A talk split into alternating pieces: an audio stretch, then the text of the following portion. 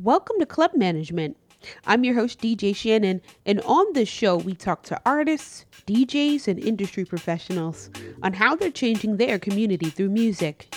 You can listen to the show on any platform like SoundCloud, Spotify, or Apple Podcasts. Just type Club Management.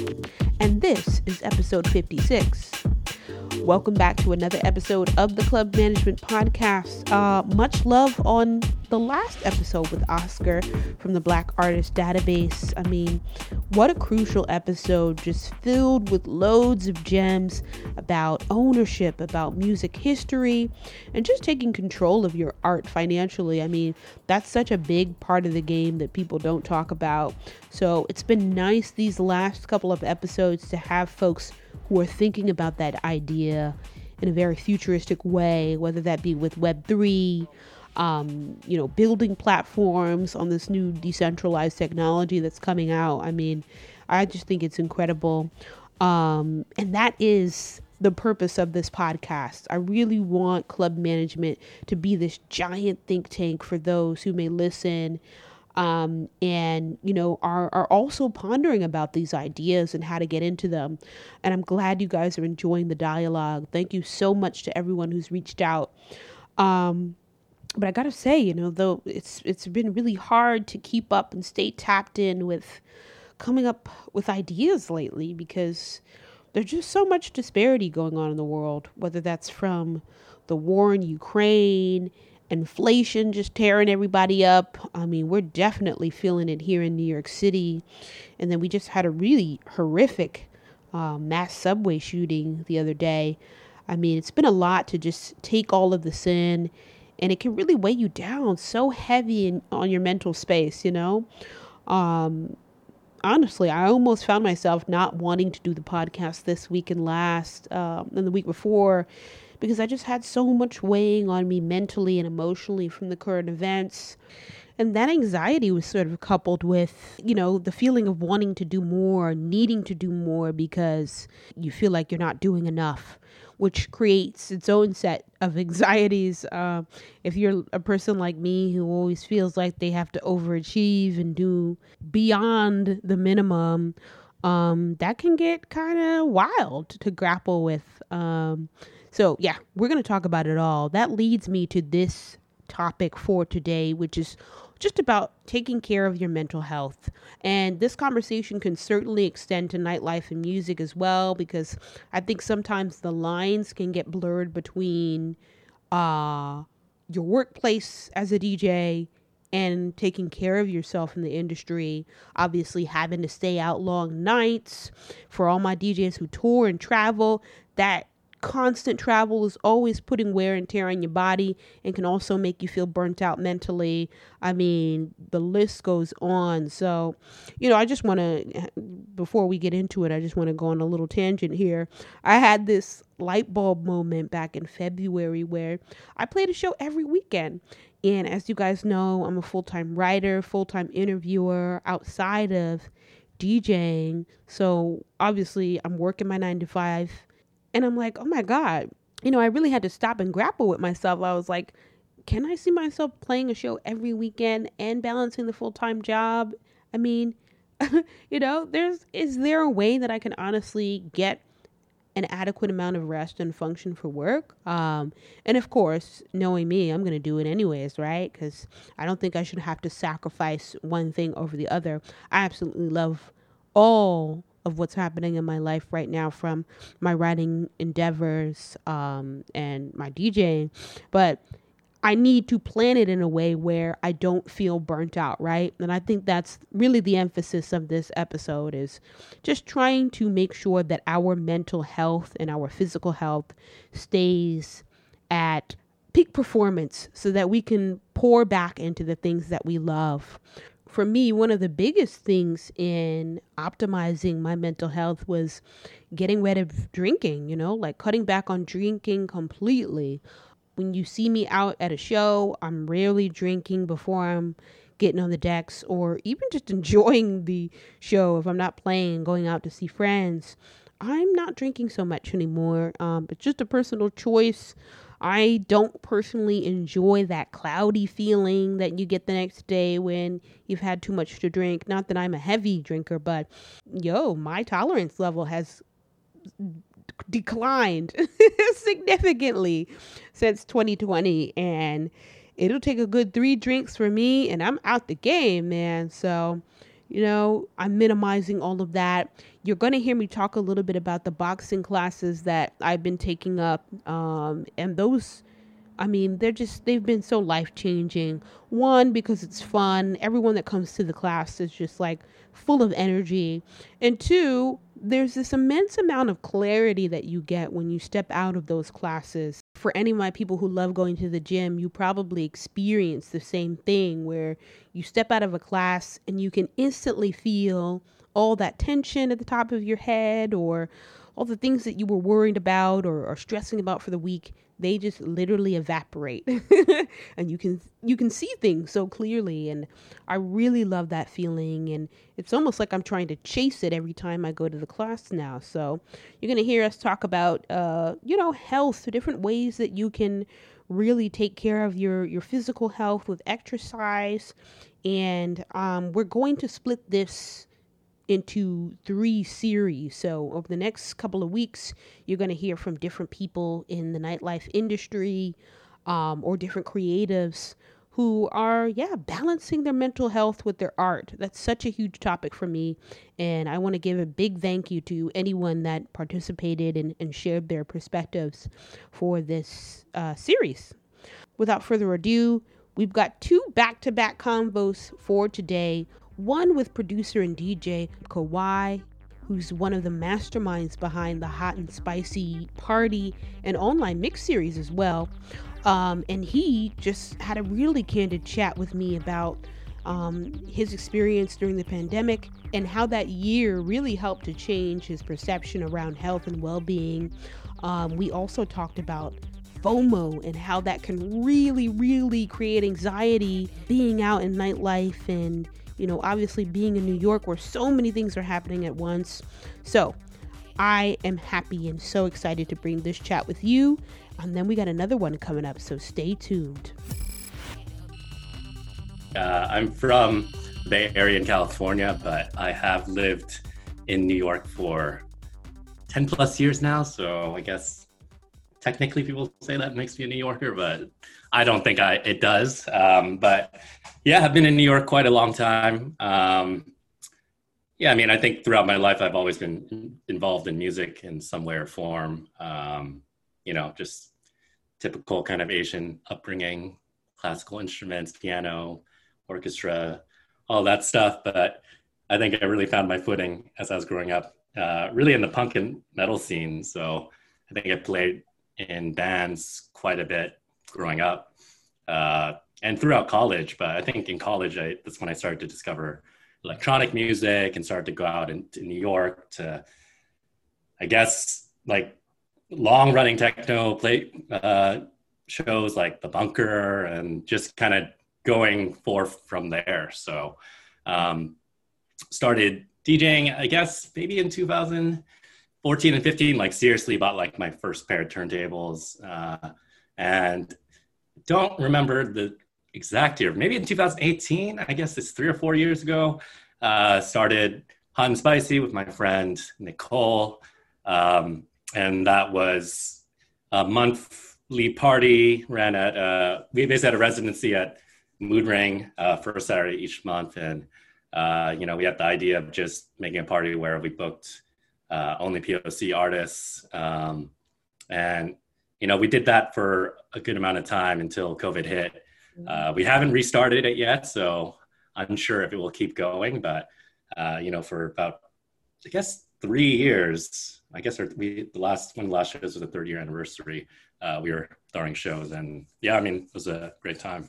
That's awesome. Yeah, I was gonna say, so there there might be a plan to bring Hot and Spicy back, yeah, because what you guys were doing before the pandemic was awesome, and I really love that um, you took that club experience online with SoundCloud doing the hot and spicy uh, DJ series as well, which I thought was so cool. Yeah, I mean, I think we wanted to do two things right.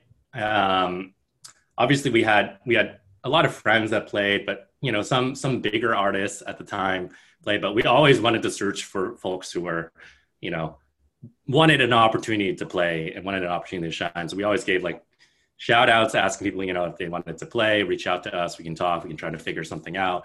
And having that SoundCloud that we did and being able to like record all the sets during the party, then uh, putting it up onto SoundCloud, it allowed you know to give that artist an opportunity to you know show their stuff and have a mix up. So that was definitely kind of the whole goal goal of it.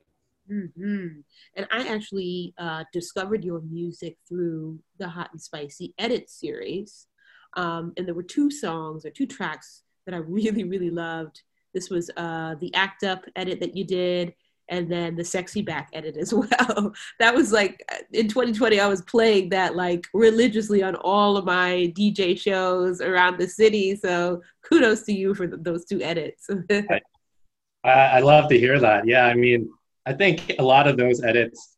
I mean, we released like a, a whole SS EP, edit EP, yeah. uh, right at the beginning of COVID, um, just to have something out there to try to support.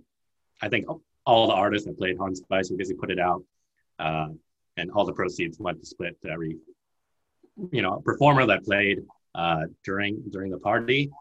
Uh, but a lot of those edits were, yeah, I mean, kind of fun little things like, oh, I really want to play this song at the show. Yeah. Oh, let me just make it a you know silly little edit right before. Um, but the the sexy back one was quite a fun one to make, um, and the act up one was I think when I was really starting to delve more into learning how to do like production a little more seriously. So sometimes I listen back to it, I'm like, oh, geez, it sounds not that great. I can make it sound so much better now. no, but it sounds good. Um, you know, 2020 was an interesting time because I feel like it was this mix between, oh my God, what the hell is going on globally? And everyone was still trying to hold on to a piece of whatever made them happy at that time, whether it was music, poetry, film, podcasting, even. Um, so we saw a, a, great level of creativity during that time, and um, you know, with you with your with your edits. Um, and then there was another track that you came out with around that time. It was like this hard techno track. I believe it was called Isolation. Um, oh, yes. Yeah, I really really love that tune as well. Um you know how was that time for you? Because it's it's yeah it's been a while on reflecting about all of that you know? Yeah i mean i think it's a traumatic time for everybody right? Uh, and i think we all dealt with it in our own ways. Um, for me i mean it was it was difficult. It was a difficult time. Uh, i lived alone by myself. Um, and basically didn't see anybody for like two months straight maybe six feet away, like dropping off something at the height of it, like nobody hung out with each other. And I was pretty strict of, you know, trying to adhere to the rules. So yeah, for a good amount of time, it was, it was very isolating. Right. So definitely one of the ways I coped with it was making, making music and a lot of the music that I was making at the time and I'm still making now is, was really not very dance music uh, oriented. It was just more things that were emotional and things were like that. Yeah, I mean, I was feeling feelings of isolation, depression, anxiety, all of these different things. So I guess that just kind of came out in the music that I was making. Yeah. No, and uh, hey, look, music is often used as a tool to reflect and as a source of therapy and catharsis in times like that, you know. And I know mm-hmm. I really kneeled on my music and, and, and really flocked to all my creative endeavors during that time to just kind of keep my mind, you know, away from all of it or to process my feelings. So I totally get it um, you know, I, I say that to say I think 2020 really made me prioritize my mental health and really made me reflect on things that I just never really knew, realized like, you know, I need to take breaks. I need to um, take more time to just reset and re-energize um, in in life period you know not just for not when just when disaster strikes but like moving forward i really want to make conscious steps to live a life where I have a work life balance and I'm prioritizing my family and friends and free time over work, you know? Um, um, can you tell us a little bit about uh, the work that you do and, you know, how wellness has been a source of therapy for you outside of music? Yeah, so I mean, I so I work I work in a tech company, um, and I'm one of the wellness wellness leads in uh, the the Asian kind of employee resource group at, at the uh, at the company. It talk it deals with a lot about wellness, mental wellness, physical wellness, but it also deals with a lot of other activism, working with other uh, they call them ERGs, uh, um, working with uh, other groups inside the company to when things come up, basically to that are traumatic, right? So. Um, I guess in that space, I mean, I've always been a very strong mental health advocate. Um, and just in context of that, I mean, I've, you know, I've been diagnosed with depression um, and anxiety. I've lived with it for, you know, 10 plus years, probably even more than that. Uh, and I've also been going to therapy, um, let's say over 10 years here, uh, on and off. So definitely one of my biggest things uh, and passions in life is really trying to destigmatize uh, mental health. Um, but I think definitely even pre pre uh, pandemic, uh, you know, mental health is like a, I think a, definitely a priority for me, but also something that I was trying to navigate. I think mm-hmm. working, um, pursuing my hobbies, running hot and spicy and it definitely felt like uh, at some points, you know, in that time, I was definitely not prioritizing my mental health. Um, and I think it's hard sometimes being in, in nightlife because you can burn out quite easily, right? Um, you know, even if you are not working another job, I mean, a lot of us have to do that to be able to, you know, uh, survive. Um, even if you're doing full time music, you know, you can perhaps live a lifestyle that might burn you out by partying too much or going out too much. And you know i've definitely experienced that in the past. I've actually you know to prioritize my mental health uh, i became sober i think i think now it's five or six years ago. Um, and i think that definitely helped to kind of take away some of the burnout of being in nightlife. And you know navigating that was a difficult thing but uh, really prioritizing my health uh, prioritizing um, my mental health and physical health. I climb a lot, so I think that's kind of a, a way for me to, a therapeutic way for me to uh, relieve stress also. Um, I definitely found myself very much burnt out. Um, wanting to do all these things, wanting to achieve all of these goals with work, wanting to achieve all these goals with hot, hot and spicy, and you know, at some point I just felt so burnt out. I feel like stretched thin in all on in all areas, right? And I definitely had to make a conscious effort. I think, you know, a year and a half in, I was feeling so burnt out. I just personally for me, I had to take a pause on the parties. I said, Hey, I'm gonna take a few months break from from the party. Uh, I will come back with a better outlook and better, basically better mental health, right? So you mentioned something really important. I think that there's sometimes a misconception that, um, you know, what we do as DJs, you know, we're partying, we're, we're the life of the party, we're, we're around so much um, high energy. There's a, a, a, misconception that maybe that um, that's supposed to, you know, just kind of come with the territory and like that's the environment that we should always, you know, be around. Um, that having so much social uh, interaction in one month or you know for extended periods of time can become exhausting. And that was something that i realized um, when i first started going back to djing when clubs were kind of opening up.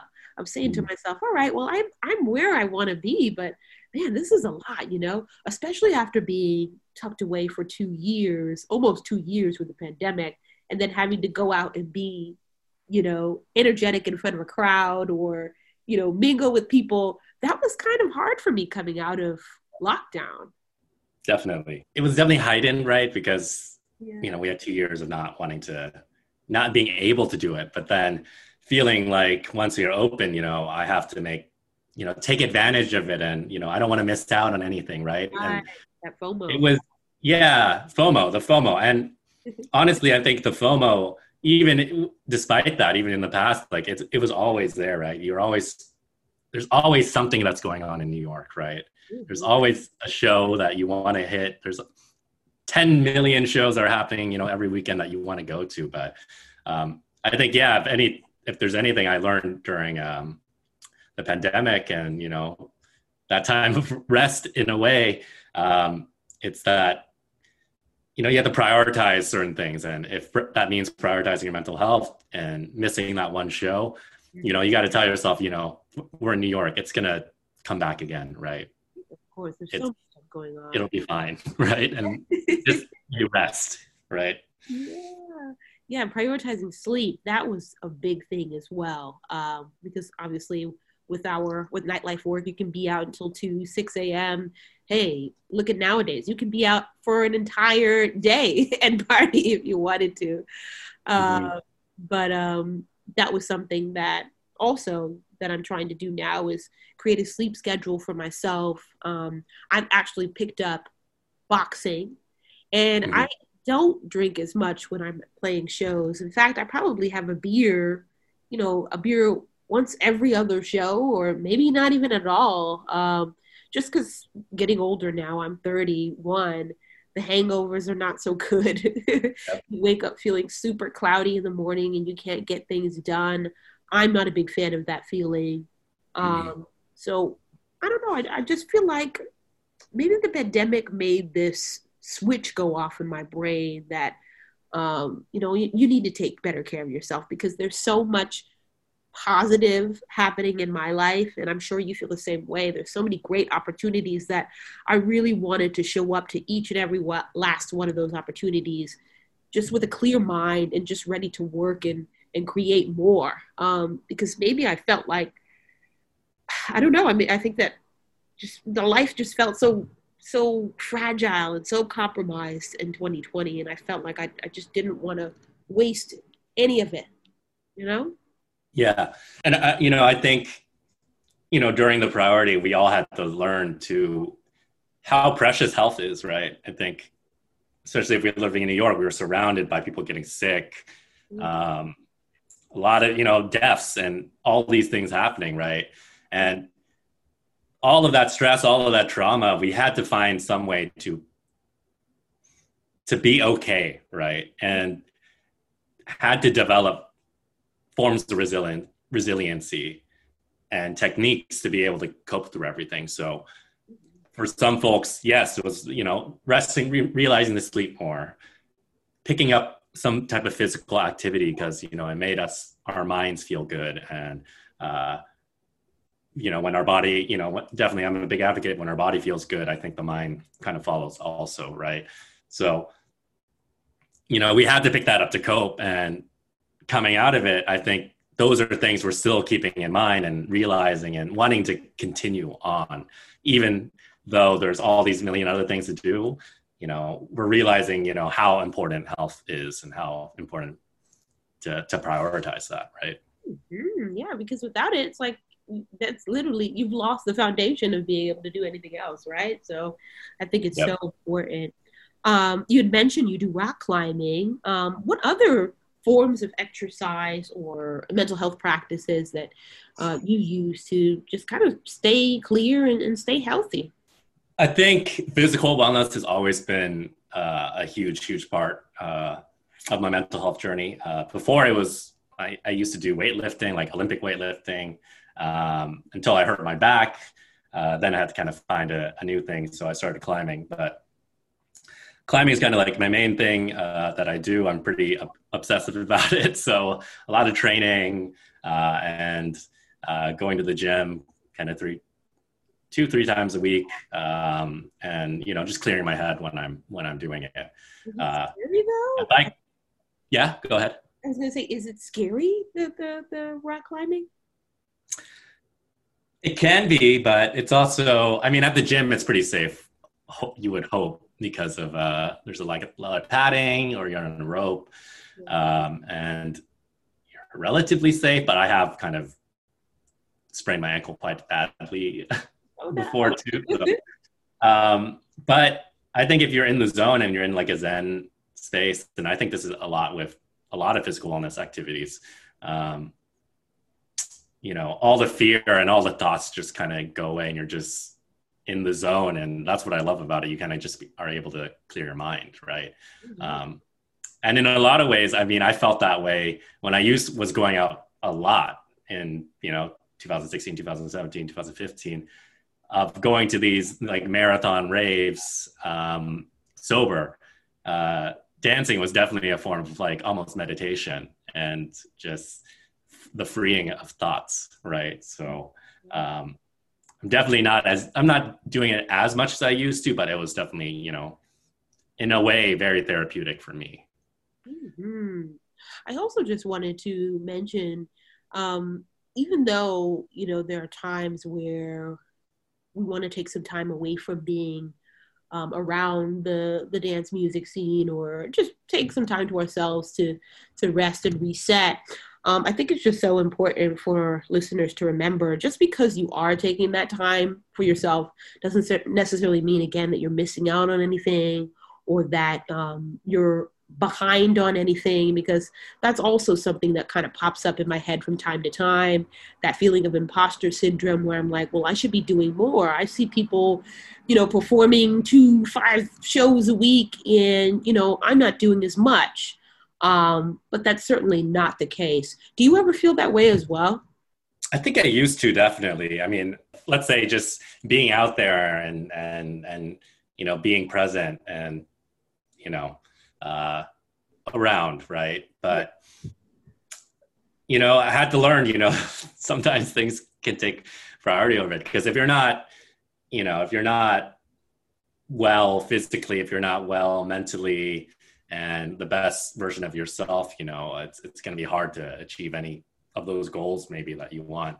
Um, and you know i definitely felt that way with when i was doing the hot and spicy shows you know i had all these grand ideas of what i wanted to do and having to you know do it every month uh, and really sticking to that schedule um, i had to you know when i was feeling so burnt out i had to kind of let go of that and be like hey you know um, I need to prioritize my health and kind of telling myself, you know, just because I'm not going to be there doesn't mean it's not going to be okay. Right? right. So I took a few months off. It went completely fine. I didn't stress about it. And I came back and it was like exactly the same. Right. So it's up, we have to tell ourselves, right? Yeah. Yeah. Oh my goodness. I'm so happy. I'm happy that, um, you know, you found a, a good rhythm and balancing your mental health, balancing all the things that you love to do, and and also finding um, a career path in in the mean in between time, which I think is really cool. Um, you know, I I'm a full time blogger, and thank God it allows me enough income to survive in New York with all these like high prices and high rent. so I feel blessed to have um, you know some stable income and and still be able to pursue my passions and projects um, so that also sort of gives me a sense of uh, support or you know makes me also feel happy in, with in terms of my mental health because I know that you know if I'm not booked for a bunch of shows in one month I know at least I have some sort of some form of income coming in. So um, that's another thing. I think that artists should never be afraid to put their well-being their safety their financial safety um, mm-hmm this first before anything, you know?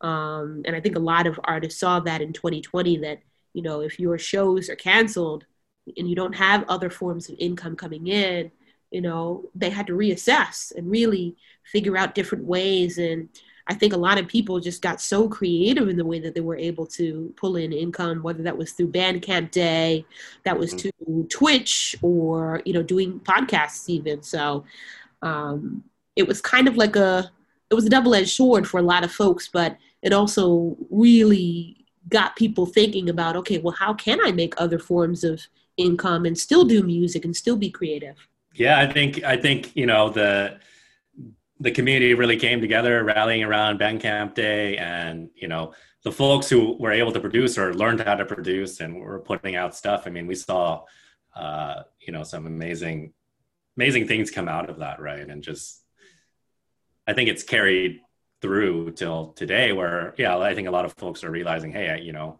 I can self-release my own music. I can uh, put it up there, and people want to buy it, right? And I can actually uh, make an income that way also. So that's a fact. Um, music wise, are you working on any projects that you plan to release in, in the next coming months or in the next year or so?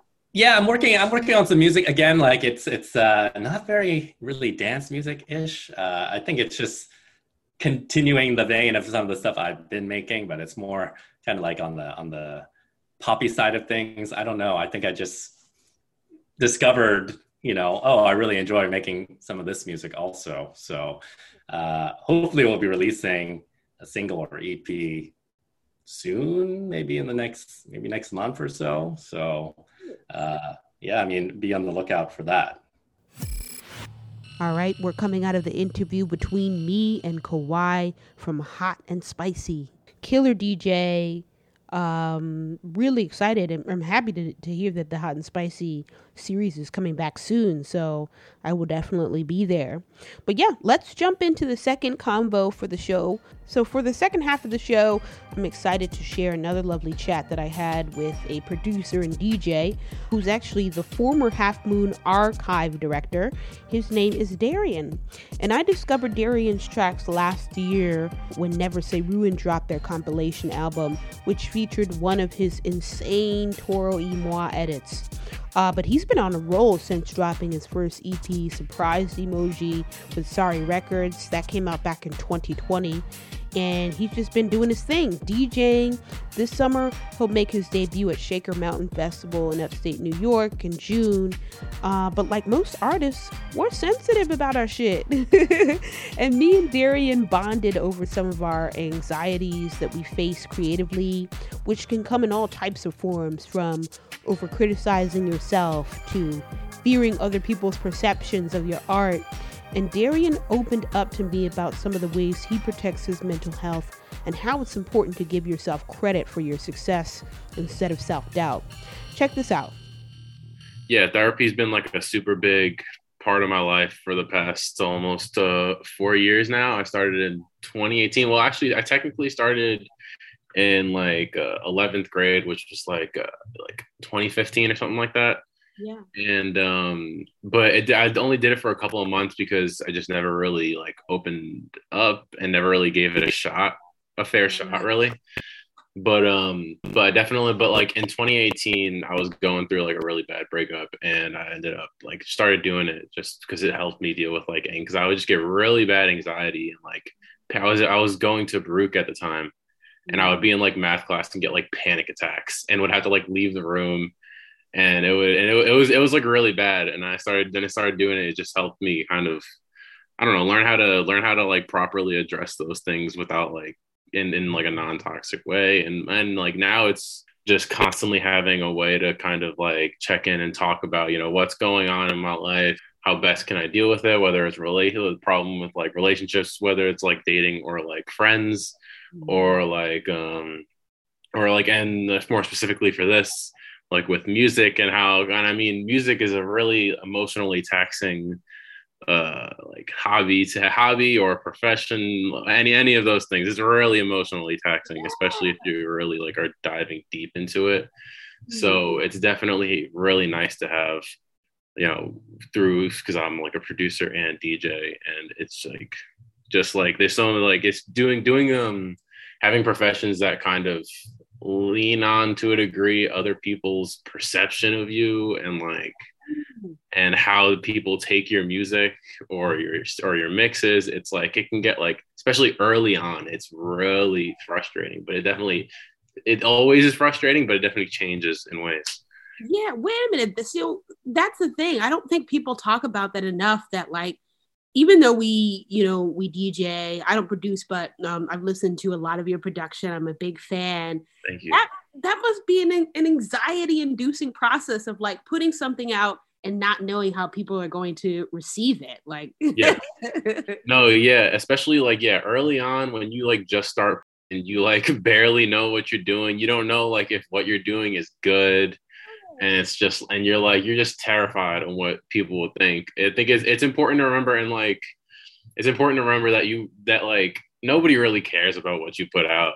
Yeah. Like you, when you, when you just start putting out you're probably like depending obviously on where you are and like you know your music career let's say you've been djing it's very different versus like when i started producing i wasn't a dj i wasn't like deep in any scene or anything i was just just started making music because like my friends made music and i got ableton and i was like oh, i'll just make some like hip-hop beats or whatever yeah. and um and i started in uh 2018 also actually no yeah the beginning of 2018 i started going back to the anxiety um, part of this, I'm finding myself now when I'm out and DJing, I get a lot of like stage anxiety before I go yeah. on. And like that probably lasts for the maybe like the first 15 minutes of my set. Yes. And then I'm able to kind of open up. But um yeah, I'm just finding myself being hypercritical of like my blends while I'm up there. And like yeah. sometimes that, that energy kind of transfers over into the set if that makes sense. No, yeah, definitely. Definitely. Like I've always, I've always talked about this, especially as I've been gigging more. Like the first 10, 15 minutes of your set are mm-hmm. always the most like, like unless, unless you're like coming on, and it definitely depends on like when you're playing throughout the night. But yeah, the first 15 minutes when you're uncomfortable, you're coming on, let's say you're like, you know, you're coming on like peak time or something, you're coming off of somebody else's set and you just gotta you just gotta kind of keep the energy. You either can like decide to like reset it or keep the energy on whatever. But those first 10, 15 minutes are always like just like rough because it's like you always you gotta wait till you catch like two or three good blends and then you start feeling yourself. but like if you but like if you start sometimes like that first blend is like rough and you're like, oh shit, this is not going well. yeah, it sets the whole mood for the show. You know what I mean? no, yeah, it's it's it's like it, it can definitely it's definitely nervous. But then if once you catch like a couple good blends, then you then you start feeling yourself and you're like, oh, all right, now now now I'm I'm nice at this. I forgot I'm nice at this. yeah, man. So that's the thing. I'm trying to like get over that hurdle because I'm like, I know I'm not a bad DJ, but like yeah. I just, you know, have to work through that stage fright. Um, but yeah, actually going back to your your sort of early beginnings as a producer, I caught on to your edits over the summer actually, um, when you did this really freaking cool Toro y Moi edit. I forget the name of uh, what it was called. Oh yeah, was that on the um wait, oh I've, I've compilation. Oh, on the compilation. Oh, okay, yeah. yeah. Um, I I think it's like couldn't tell you more about this because I had an older Tori uh, edit called I don't even remember what the name is, but it's on my SoundCloud. Yeah. But um, but yeah, it's, it was like my second Toro y Moi edit. But um, yeah. Oh, yeah. Man, that was so good. Um, and then obviously you came out with a EP with Sorry Records. Was that last year or? No, that was that was 2020. That was in the pandemic. That was my first like release ever, like real release outside of just like posting loose stuff on SoundCloud. Oh, that's awesome, man. Yeah. Um, so yeah, talk about how you just sort of dived into production and and how you found that world. Yeah, so I mean, my I have two of my friends um where have been like one of my friends has been a producer since like high school. Mm-hmm. So I always knew so like him, and then I had another friend that was like a rapper since high school. So I, that was when I first learned about like Ableton and that kind of stuff. And like sometimes when I'd over their house, I would like try and mess around with Ableton, but I'd have no idea what I was doing. So it would never, I never really caught on. But it wasn't until like 20, 2016, 2017 when I was in my freshman year of college. I was in South Carolina. I didn't really have too many friends and I had a ton of free time. I would just I would just have a ton of free time in my dorm and I just like started just like screwing I would like start screwing around on like GarageBand and just making, you know, just doing random stuff. Didn't really no nothing nothing serious came out of that. But then once I but then once I um but then the the next year, yeah, in 2017, um, when I was home, when I moved back home and started going to Baruch, um, I was, I had, yeah, like I said, I had a ton of free time. It was just, just like staying in my room and just had ended up getting down, downloading Ableton beta or the, the light version of Ableton, which it's just like a really simplified version of Ableton, which I greatly recommend people who want to start producing gets that and not like the full Ableton. But but yeah, and then that and once I started once I started playing with Ableton Lite, I was mostly just sampling. I didn't really know any music theory at that point. I was just like doing a bunch of sampling. I wanted to be like Madlib and like Dilla and stuff and like MF Doom and stuff like that, where I'm just like making beats and stuff. Yeah. Um, but uh, it wasn't until like 2019 until that was when I started actually making like dance stuff because I became a part of uh, I was a part of Half Moon at the at that time. Ooh and I was like, I was like a studio manager and also did like all the archiving on Mixcloud. It seems but, like Half Moon was like the a place for a lot of people to get their, you know, culture. No, Half, Half Moon, yeah, Half Moon was a very, it was a very special place for like for for a while up until like the pandemic. It was a very special place where a lot of people got like learned either learned how to DJ or like really like caught their come up and stuff. Mm-hmm so it was it was definitely a special place and i like randomly fell onto it because i was trying i was trying to you know get into like audio engineering and stuff and they were looking for like assistant studio managers. And i thought at first i thought that half moon was like a recording studio or something. I wasn't paying attention. I saw it on on twitter. Um and I ended up like looking into it. I looked at the website and I was like, oh, it's a radio station. Okay. And I ended up just like applying anyways, because it's still in the, in the same general field. But um, I ended up applying, and I got and I got it, and yeah, and I started working there, and I met a ton of people. I mean, I met like any most of the people I'm friends with now in the scene. I met through Half Moon, so it was just it was definitely a special time. But um, that was when I started making dance music or dance like more adjacent like electronic music and stuff like that. And um, and but it wasn't until like the summer of 2019, I think, where I made like this weird edit of um of like a clip of like a a quick a clip on Twitter that Kawhi Leonard, the basketball player, posted. And in the in the clip, he says like "Let's get it," and I just made like a weird edit of it, and um, and and and I ended up yeah, and I made an edit, and like Kush ended Kush Jones ended up like quote retweeting was like, "Oh, this is fire," because I met Kush at Half Moon, and when I actually met him and like Swisha, I didn't know who they were. And I didn't know like they were like a big deal, which was funny. But um, but yeah, and and like and that was like the first time that like I felt that like my ideas might actually be pretty good, and mm. that's and I think like getting getting over that first hill when especially when early on in producing that like your ideas might actually be pretty good is definitely the hardest part. Just mm. catching that like first wind of confidence is a really is really hard, at least for me, because I'm really self-critical of myself.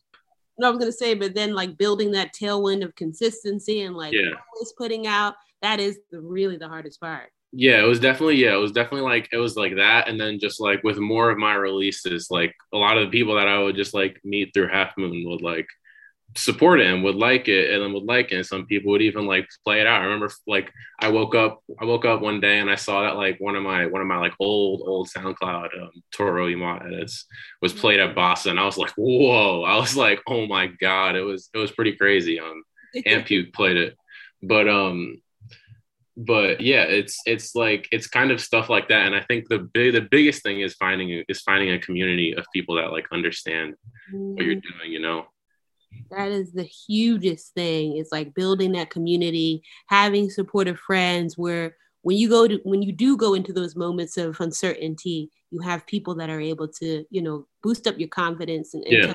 keep going. That's so important. Um you know just kind of piggybacking off of the idea of like having nerve-wracking dj sets. Do you remember your first dj set?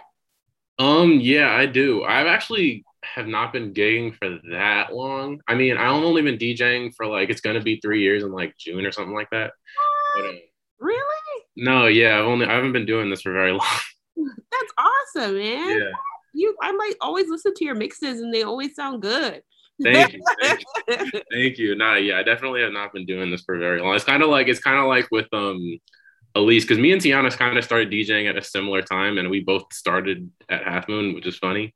But um, what um but yeah um sorry see i got kind of went off track um, yeah my my first my first dj set i guess like for an actual gig i was playing at the ace hotel in manhattan because half they they were like I don't know they were like they had they were asking Half Moon to like give them DJs. I don't remember like what day of the week it was. It was probably like a weekend or something like that. Mm-hmm. But we would just like be playing in the lobby, just be playing whatever, and like and I was and I would just like play like house music or whatever.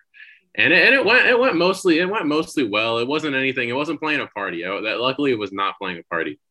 Um, so that that was that was pretty chill. It was pretty like low stress. But like the first time I played an actual party was also at the Ace Hotel. It was for like um it was some club. I don't remember what club it was, but it was some club. They were they were having they had like they were having some sort of celebra- celebration there. And the guy was like asking me about it was like it was a, a club at like Columbia or something. But the guy was asking me to play like trap shit and like you know popular trap stuff and um and and like you know top top 100 trap that kind of stuff um and i was and i was like talking to him and i was like you know i'm gonna be honest you're not paying me to do this the hotel's paying me to do this and i'll i'll play trap stuff i'll play stuff that i like though i'm not gonna play what you're asking me to do and ended up not going too well but you know, it ended up, yeah, people, I mean, I was, I was being pretty lazy with a lot of transitions and stuff, but at the same time, it was just, yeah, they weren't really uh, enjoying it very much. And then at the end, I just ended up start, I started playing house music because I was like, yo, I'm tired of this. I, don't, I don't want to do this. So I would say that also, also, yeah. So starting off DJing, a good thing for your mental health. Play music that you enjoy. Yeah, that's a fact. It is not fun when you're DJing and you're just playing shit just to like kind of just even even if the crowd's having fun, if you're not playing stuff you enjoy, it's not it isn't that fun. You just become you feel like you just become a playlist and stuff like. That's a fact. It feels like it becomes a chore, you know, and um, it's funny that you mentioned that because some of my first DJ gigs were, yeah, very hip hop oriented. And of course, I'm a huge hip hop fan. But after a while, you want to go into those other bags and explore yeah. the different sounds that you're collecting. And luckily, thankfully, the group that you know allowed me to kind of cultivate my DJ skills in China were pretty open. Um, you know, with sound selection and whatnot. So I don't think I've had too many bad experiences besides maybe an emergency loop might kick in or yeah. Luckily I've never had that happen to me yet. So or you might have like a crowd goer, you know, shove the phone in your face asking for yeah. less, but nothing too too bad. But yeah.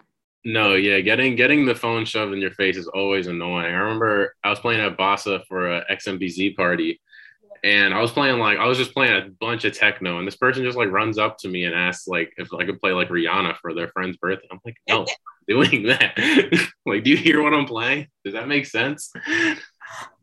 Yeah. Well, I'm not gonna lie though. I was at Jupiter Disco last weekend and I played We Found Love and it went off. I will go. it no, it's definitely like when yeah, when you when you hit people when you hit the when you do it right and you just hit them with like a classic pop song, it it goes crazy. but yeah, what are you listening to currently? Like, what's what? What are some of your influences musically? Um, a big influence, I guess. Yeah, big influence on myself and like the music that I make is like John Beltran. He's like this um OG like uh, Detroit techno producer, but like he does like this really interesting stuff with like melodies and polyrhythms. I don't know how to explain it the best, but um but yeah, he makes like he does. He's just really good with that. Like I said, with melodies and like and just his drum work is really interesting. But that's definitely a big uh, influence on me. But also like um, when I make clubs music, like Osx is a super big like influence for how I make club, like club music. If I could, if I could play like eight Osx tracks in a in a in a set, I would do it. But I would feel I would I, I can't I can't do that. like I'll do it maybe like live if I'm in a space where I know like people aren't gonna know that I'm played eight Osx extracts in a row. Like if I went out of state, I might do it, but I can't be in New York doing that. I feel like that's a little too much. Oh, come on. I mean, I, if there's a way to do it where you can like hide them in between different tracks, right? Oh yeah, definitely. Like, like it's not, it's not like anything. It's just like I don't know. I'm definitely someone that like doesn't like playing too much stuff from the same producer in my sets. Yeah. I like just constantly switching it up. But I mean, sometimes the, the music is just too good, and um, but um, but yeah, Osx is definitely a huge influence on like whenever I make club stuff. I always like reference like um Swisha tracks a lot whenever I'm making a lot of club stuff. Um, those are definitely them. Uh, and then the UK, a lot of UK music is a big influence. Even though I'm not that good at making UK music, it's definitely an influence on just just like on how it's definitely influenced more on my DJing than um, my production. Mm-hmm, of course, I absolutely love UKG. Four Four Garage is something yeah. that I'm spinning a lot lately. Um, it's funny. I, I saw you were on Twitter the other day, and you were saying something to the effect of, "You just played so many shows that you need to like take a break," which is like exactly my sentiment. Uh, last month, I played a show every weekend, and by the oh. end of the month, I was like, "Dude, I don't think I could play every weekend. That's tiring as shit." Yeah, it's it's it's it gets exhausting, especially like I don't know the way and maybe in the way I am. I don't like like kind of replaying the same music over and over again in like a short succession. Yeah. So it like so it gets to the point where it's like I'm constantly buying new music, mm. and like I don't have that much time to prepare with the new tracks, and I'm like I just it, it doesn't sound that good, or it's just like like with like this past month I had like a gig in on the 14th, and then I had like a mix, and then I had playground radio, and then I had another gig, and the end of the week, and it was just like and it just got like I just got like so tired. And then this this next month I have some stuff coming up, but um I just got so tired of like constantly being out or like having to prepare something. And then then like and then I get like stuck doing like playing tracks that I don't really know. And then it doesn't really sound that good. And now I'm like oh my god. Because it definitely hit when I play I was playing at I was closing at Mood Ring on the 31st and like and it kind of started like my set started off pretty decent and then it kind of and then I tried to like move into some techno but I played a track that I didn't really know and it did not sound good and I was like oh my god I I just need I needed to just eject from that as fast as possible. Did it clear out the dance floor? It did, I, I, don't know it was already pretty late. It didn't I think it I I don't think it exactly cleared out the dance floor but it definitely was a weird vibe change that I just kind of had to eject but um but I mean, that's that's just all part of DJing, especially when you're just kind of improvising and don't know what you want to kind of do at that point. Yeah. But um, but taking yeah, taking breaks has been a big part of like yeah, it's been really important because I can get to the point because I like moving because with my mindset. I'm like getting like production mindsets or like DJing mindsets. I'm not good at like working on a song and then recording a mix and then like going and work on another song and then preparing for a gig. Like when I'm preparing for a mix or a gig, I get like really zoned in on that. And I kind of just don't work on I don't work on production anymore. I'll just stop that for like a week or two. And like the whole month, it got to the point where I was only working on DJing, where I was only working on like the next mix I have to do or the next gig or whatever. Because I usually I usually prepare for stuff like a week. I try to do like a week or like five days ahead. I start preparing for gigs, but um, but it it uh, but yeah, it just got to the point where I was kind of just focusing all on DJing, and I hadn't, I barely open up any any. I was barely working on any projects in March, and I was kind of like, oh no, I need to I need to get back to working on music. So April, I'm definitely going to take a step back a little bit from DJing, but it's also not April, uh, May. I'm going to be taking a step back from like I have like one gig at the end of the month, and then I'm taking a step back to more work on music, but also to focus on like um, my set for Shaker Mountain in yeah. June, which I'm really excited for. That's gonna be awesome. I, I hope tickets are still available because I want to buy some. Uh, I think they uh, have like resale. You can like uh, try and get resale, but oh, no, it's sold out. Yeah. Oh, crap well, I gotta figure it out. I'm gonna try and see something. see um, but yeah, I don't think people understand how much preparation that DJs spend a lot of time, you know, perfecting their sets, putting things together. Because obviously, if you're playing at a different time, you need to have different kinds of music set up for those time slots. Um, and then, yeah, it's just a part of the craft. You're constantly collecting, constantly sorting through all these different sounds. Um, and that is work. Yeah, it's exactly. a lot of work. Exactly. Like I, uh, go, I go on deep YouTube YouTube digs for like old UKG. Most of like a lot of the UKG I have is like just old, just deep, deep YouTube digs, or like I'm watching like a a DJ. He's at um, Boiler Room, and he plays a track, and it's like, and either I got, I got two options. I either have they either hopefully I pray that somebody did the track list in the comments, which sometimes people do, and those people, oh my god, those people, they're awesome. they're they're incredible. That, that's incredible. I, I could never do that, but whoever, but people that spend their time doing that, they are the best. But um, but yeah, either have that or you just gotta like just like dig and like just look all over the place. And you're just like re- you're just like searching random stuff and just hope to fall to fall on it one day. That's a fact. Um you know after that busy month what i did actually was like like for a week i didn't even touch my cdjs just because i was just kind of trying to you know let the moment sit in process all the different gigs you know how did I do well in this moment? Or, you know, what do I need to improve on? So like I'm doing a thing now where I intentionally like don't DJ for weeks so my mind can reset creatively. And I want to get back on and experiment with new ideas when those ideas spark, you know? I find that that's, um, you know, helping me to stay on my toes creatively, so to speak. Yeah, exactly. Like uh, that's definitely yeah. The the reset's always so good because I definitely go through like stages with kind of what music I want to play. Like sometimes I'm just like really, really deep into UKG and I want to play a ton of UKG. Sometimes I'm like really into like bassline and stuff. Sometimes I want to play a bunch of clubs. Sometimes I want to play a bunch of techno. And it's like sometimes you can kind of just get stuck and you don't really have time to like kind of come back to your club music or like your techno stuff. And you kind of just get like stuck playing one type of music or I don't know.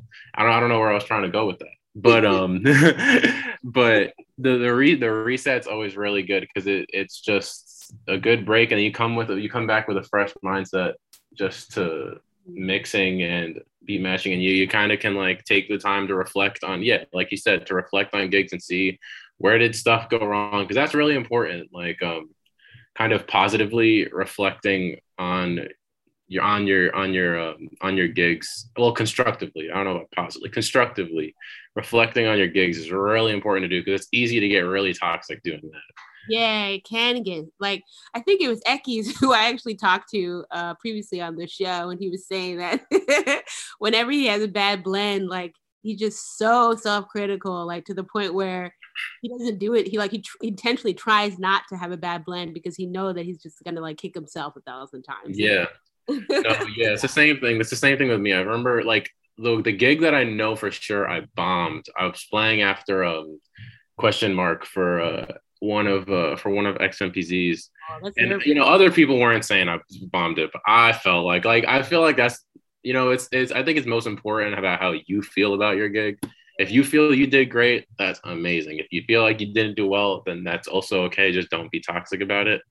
But um but I like I just I like I think I, I was like clipping way too hard and I wasn't able to hear things in my headphones and I was just I was I was lost on the text. It was it was bad. It was bad.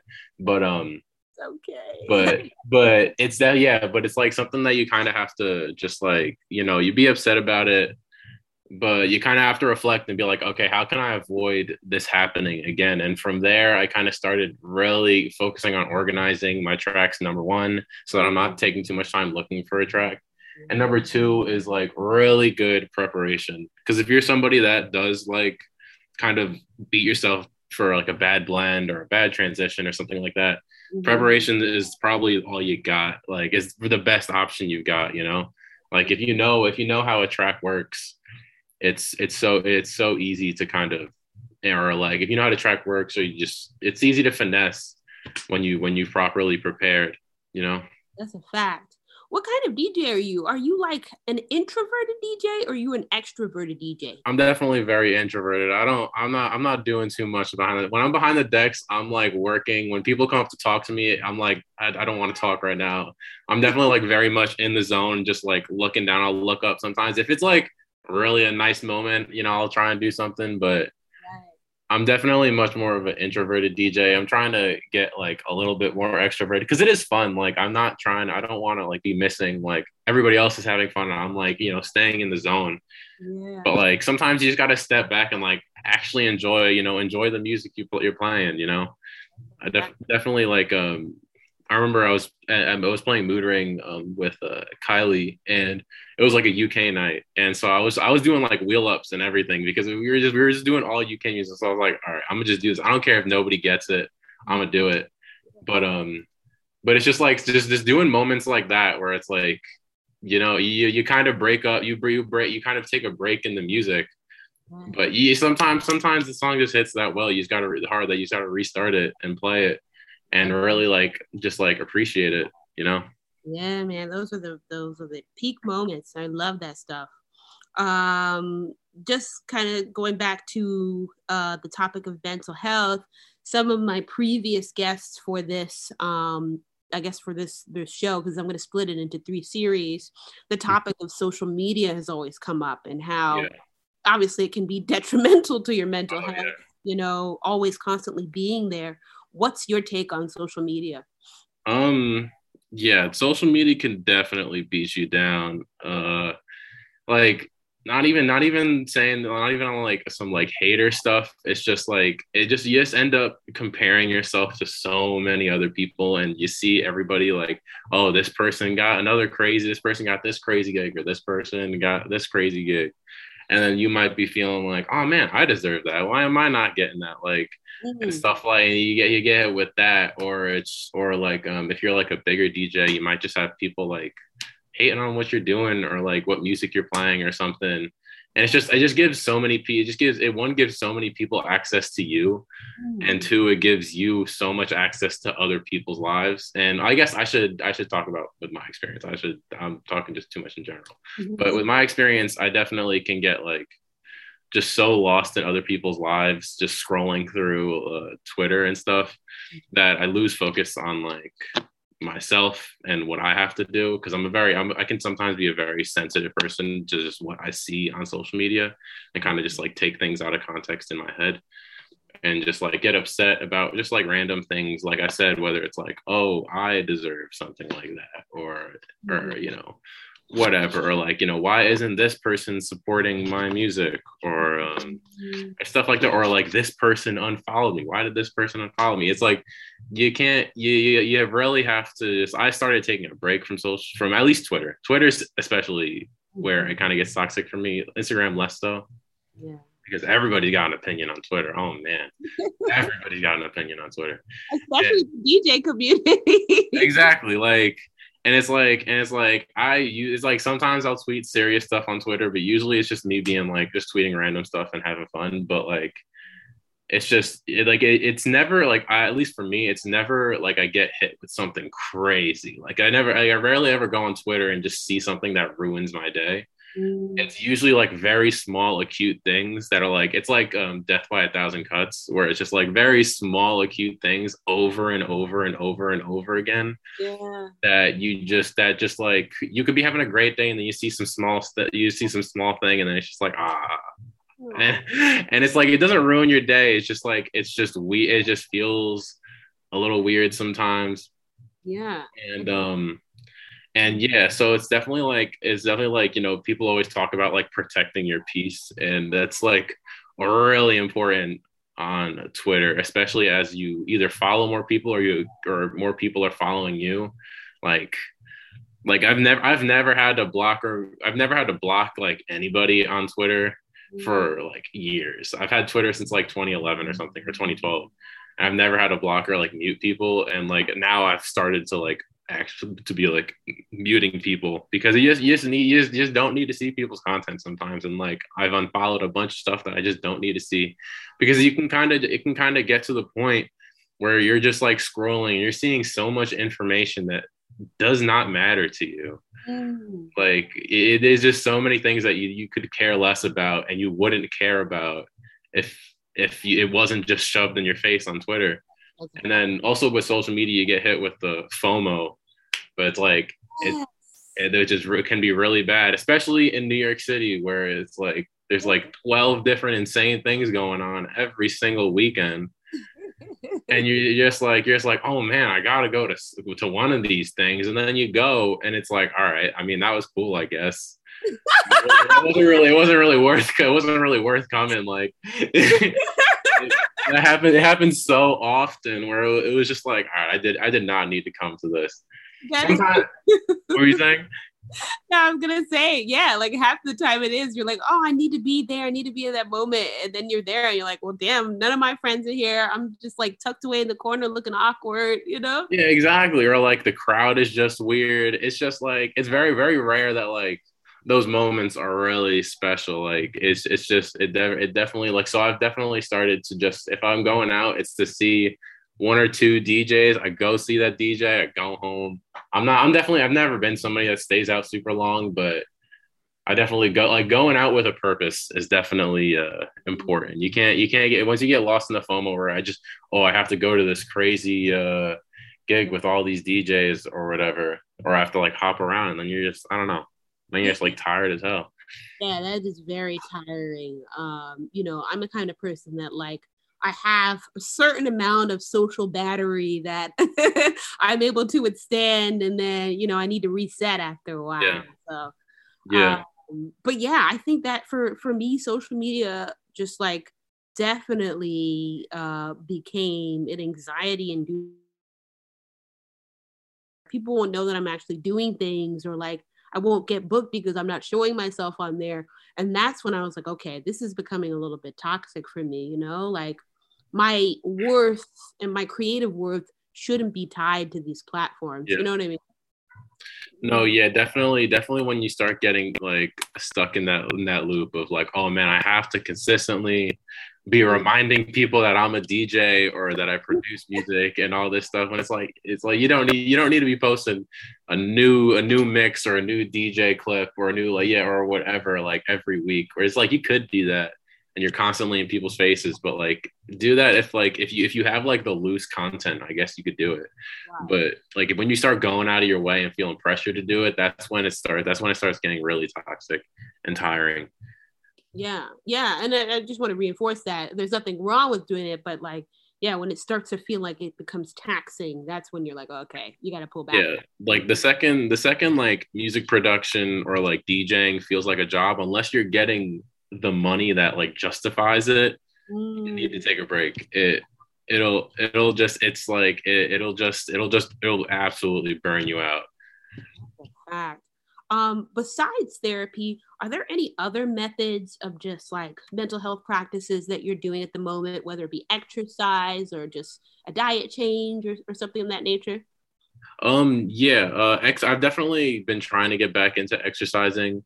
Where like I'm going out to like play playing basketball with my friend or just going out to the gym and stuff. It's that's definitely like super important. And it not only just like helps, you know, you like feel better or whatever, but also helps with like um like if you have eating problems or if you have like trouble with sleeping. Cause just just like if you're just like sitting around, you know, digging or like practicing DJing, you know, your body's not using that much. Oh, wait, are you still there? It says internet connection is unstable. Yeah, I'm here. Can you hear me? Oh, okay. Yeah. I don't know. It was, it was just it just said that it was unstable, but you're still here. But um uh but yeah, like exercise has been a big part of it and it helps with sleeping a lot because you if you if you go out and work out, you know, like you've just I mean, you, you're you're expending energy and everything, and your body's gonna end up getting tired a lot easier rather than like it's 2 a.m. and now you gotta force yourself to sleep and that kind of stuff but um that um so i guess maybe maybe this is like a practice but celebrate celebrate like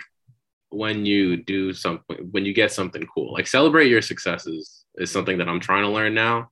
Like i feel like a lot of people don't properly celebrate when like when they get a really great opportunity and stuff. Like you get your first gig like that's that's a big that's a big deal. A lot of people don't even get don't even get a first gig. So it's just like definitely take the time to celebrate when you get really cool opportunities. You get a boiler room, go go ce- celebrate, not the actual, not at the actual like go out to dinner or something. Like take time to actually celebrate your success. Celebrate when you do when you get cool opportunities, when you're doing cool stuff. Don't always get down on yourself that you didn't do something well. Mm, 'Cause It's easy. It's easy to get locked into that.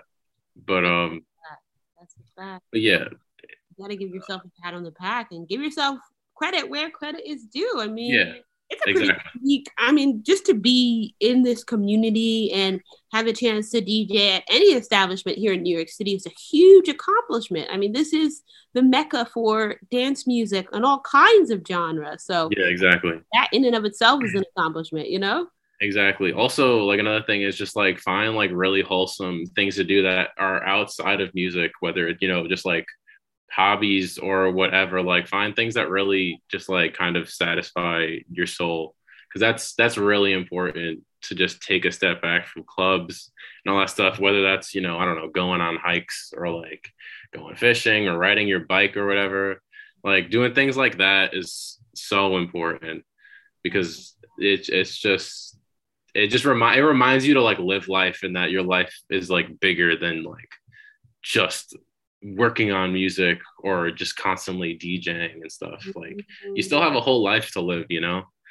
You don't want to you don't want to be missing out, especially when you're young. You don't want to be missing out your on your like years is when you're young and you can just do like the most insane stuff and then the next day you're you know you're all good to go again like yeah. it's it's definitely something that you want to take in and appreciate but yeah. Um, um you dropping so many gems for us right now.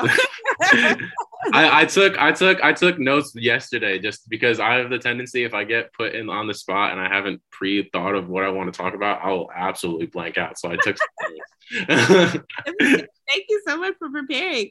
Um, uh, just wrapping up here. It's it's so amazing that you said that because I um was just thinking the same thing the other day. I was like, you know what? I shouldn't get down on myself for taking time because you know i'm actually like shifting my time to things that i i absolutely love outside of music whether that's hanging out with my family or my boyfriend or or just like enjoying life in the moment. And i think yeah, exactly. sometimes you know constantly being plugged into social media or yeah just our creative lives can kind of you know uh, take us away from that that realization and that truth.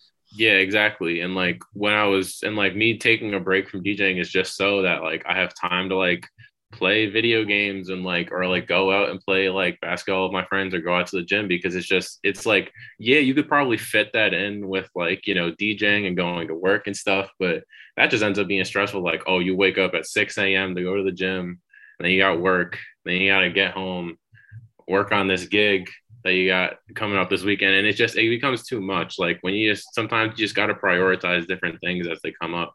Mm-hmm. have you feel um have you felt like your therapy sessions um have made you into a better artist or a better dj in some sort of way? Um yeah i think so for sure. I feel like understanding yourself better emotionally definitely like will just like translate into your music number one like why do you why do you enjoy this music or what does this music mean to you i feel like you have to to to understand that you also have to understand yourself you know mm-hmm. like if mm-hmm. you're some like i very much enjoy ambient music because it kind of gives me space to like think and just kind of just yeah just to just to think and exist and feel emotion like it just gives so much space for that especially like that and like I'll enjoy looped music a lot. So like hip hop or with like minimal techno where it's mostly just a loop the whole track.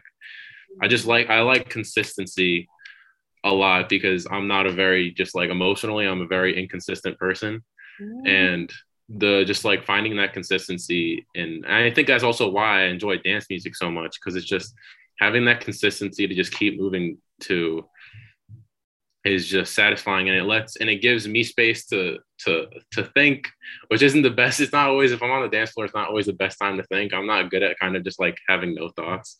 Yeah. but it's like but that's also but like it just when but it's just yeah it gives you the space to just move and exist and not and have something to focus on. And it's like and just i mean with music and everything like as yeah like i said as you learn more about yourself you'll learn more about your music and you'll learn more about why that music means a lot to you you know? You'll understand why you th- you enjoy this sad song so much or whatever you know? Yeah, that's a fact. it's really important because the music music's like super emotional it's super emotional stuff. It's not like like when you're just when you that's why I like when like the hedonism you know you have like the problem with like hedonism and music and stuff sometimes it kind of gets lost in like how it, like emotional this music actually can be. It is and like do you feel like your tracks are almost an extension of yourself right? Because i would imagine that like and i and i hope and i pray to get into producing soon um but i would i would think that like pouring your heart, your soul, your your time into these tracks, that's got to be a really emotional process in and of itself, right? Yeah, definitely, definitely. Like especially with my ambient music and like kind of my more melodic music. That stuff, like that stuff, I usually make that stuff like if I'm just like kind of going through something at the time. Cause like I said, like ambient music just like like uh, ambient music and just I don't like electronic melodic electronic music and stuff like that. It like can sometimes just like touch a really deep mm. point inside yourself, and it's just like oh man, yeah, you don't even you don't even have to get it immediately, but it just it just can sometimes just really touch that that emotional part of you that you need that you need to be touched in. But um but yeah, going back to how like my music is kind of a part of me. Yeah, I like. I mean, I think with my dance music, I try to focus more on just like function. Mm-hmm. Like whenever I'm making club or like techno stuff, I usually focus more on function than um than my emotions and just like functionality with with other tracks and how I can DJ with it and stuff like that. Yeah. But um but definitely I feel like a lot more of my ambient music is a lot more of an extension of myself and like the the emotion the emotions in that music is a lot is very emotional for me. Mm, that's a fact man.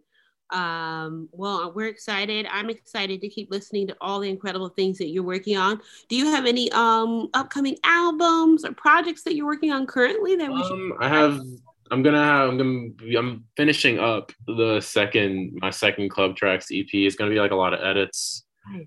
and which which I'm excited to release. Um, and then I also have a gig on the 22nd at Elsewhere, which has not been announced yet, but it will be announced soon. I'm very excited for that.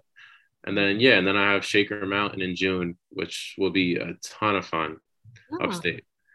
But that's but that's what I got coming up and then also after after this club tracks EP, I'll probably be working on more techno music, like my uh, EP Clock In. So this I'm really excited. To just keep working on that stuff.